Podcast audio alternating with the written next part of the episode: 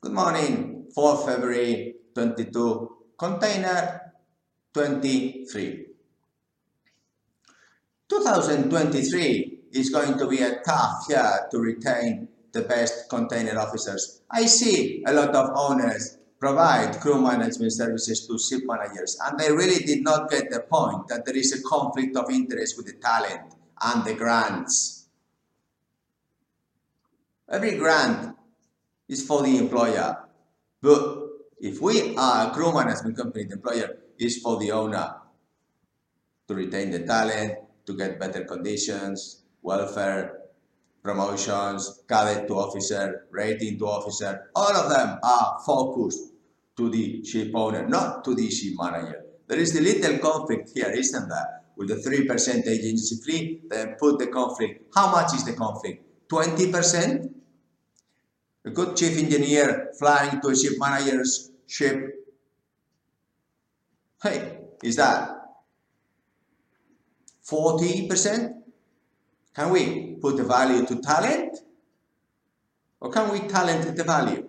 Interesting. Question is that in 2026, there is going to be a shortage of container up to 2,999 TEU 9.6%.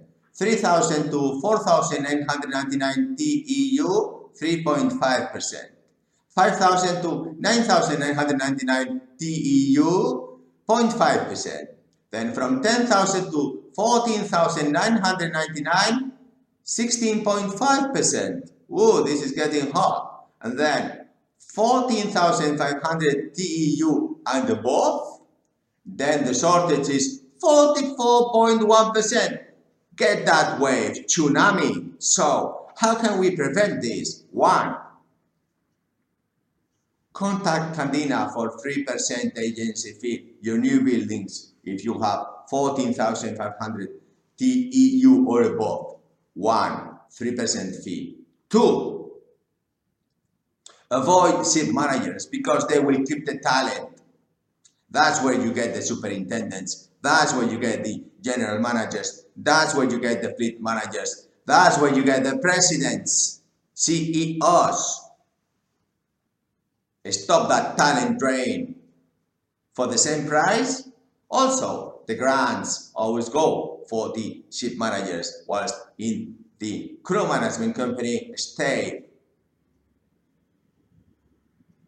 It's simple, isn't it? Now, 2023 is today because 4th February, sorry, 22, we only have one year to prevent this. We're going to start placing cadets, we're going to start diversifying the nationalities because this COVID has shown us we cannot just put all in one basket. United Nations strategy has been very successful. We have many clients with a lot of United Nations diversified portfolio of nationalities is very good. For example, yesterday we had to join an officer of uh, Russian Federation or Ukraine with the Sputnik and Canada said, no, I don't accept this. And these kind of situations happen every day. We have 250 countries, one virus, we lost the battle, therefore, in the flag, class, certificates, endorsements, same thing. Which way would I recommend? Okay, flag out from European flags and just go for Panama because there is a lot of countries that do not endorse European flags. There's a pool of Venezuelan.